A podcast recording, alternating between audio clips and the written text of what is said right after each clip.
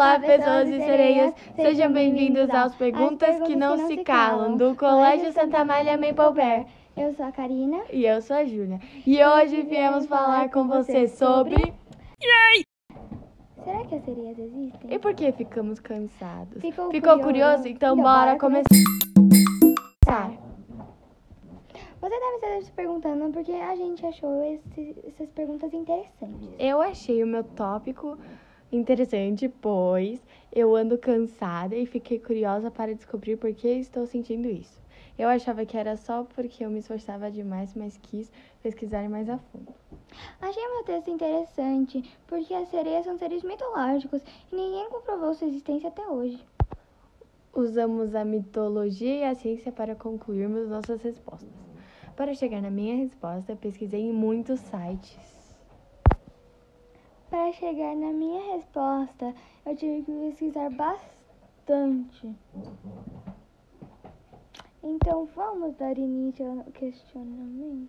Ao procurar na internet, eu achei a resposta porque nós ficamos cansados.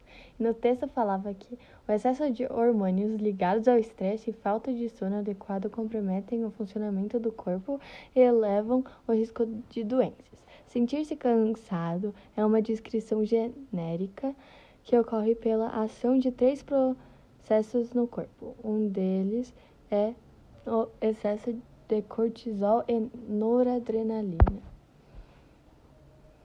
Muito legal, interessante. Minha vez de explicar minha pesquisa. Quando eu procurei na internet, eu vi que as sereias nunca serão comprovadas. Mas será que quem espalhou esse mito realmente já as viu? Eu fiquei pensando e pesquisando por um longo tempo sobre as sereias existem e eu cheguei a um conto na Wikipédia. O conto dizia que duas belas moças cantavam à beira do mar, atraindo rapazes para perto. Então, de acordo com o mito, sim, elas existiram, mas elas não tinham caudas e nem nadavam como as que nós conhecemos. Afinal, peixe humano no mesmo corpo é uma coisa surreal. Então, ainda não temos respostas concretas sobre o acontecimento, pois tudo aquilo é um mito.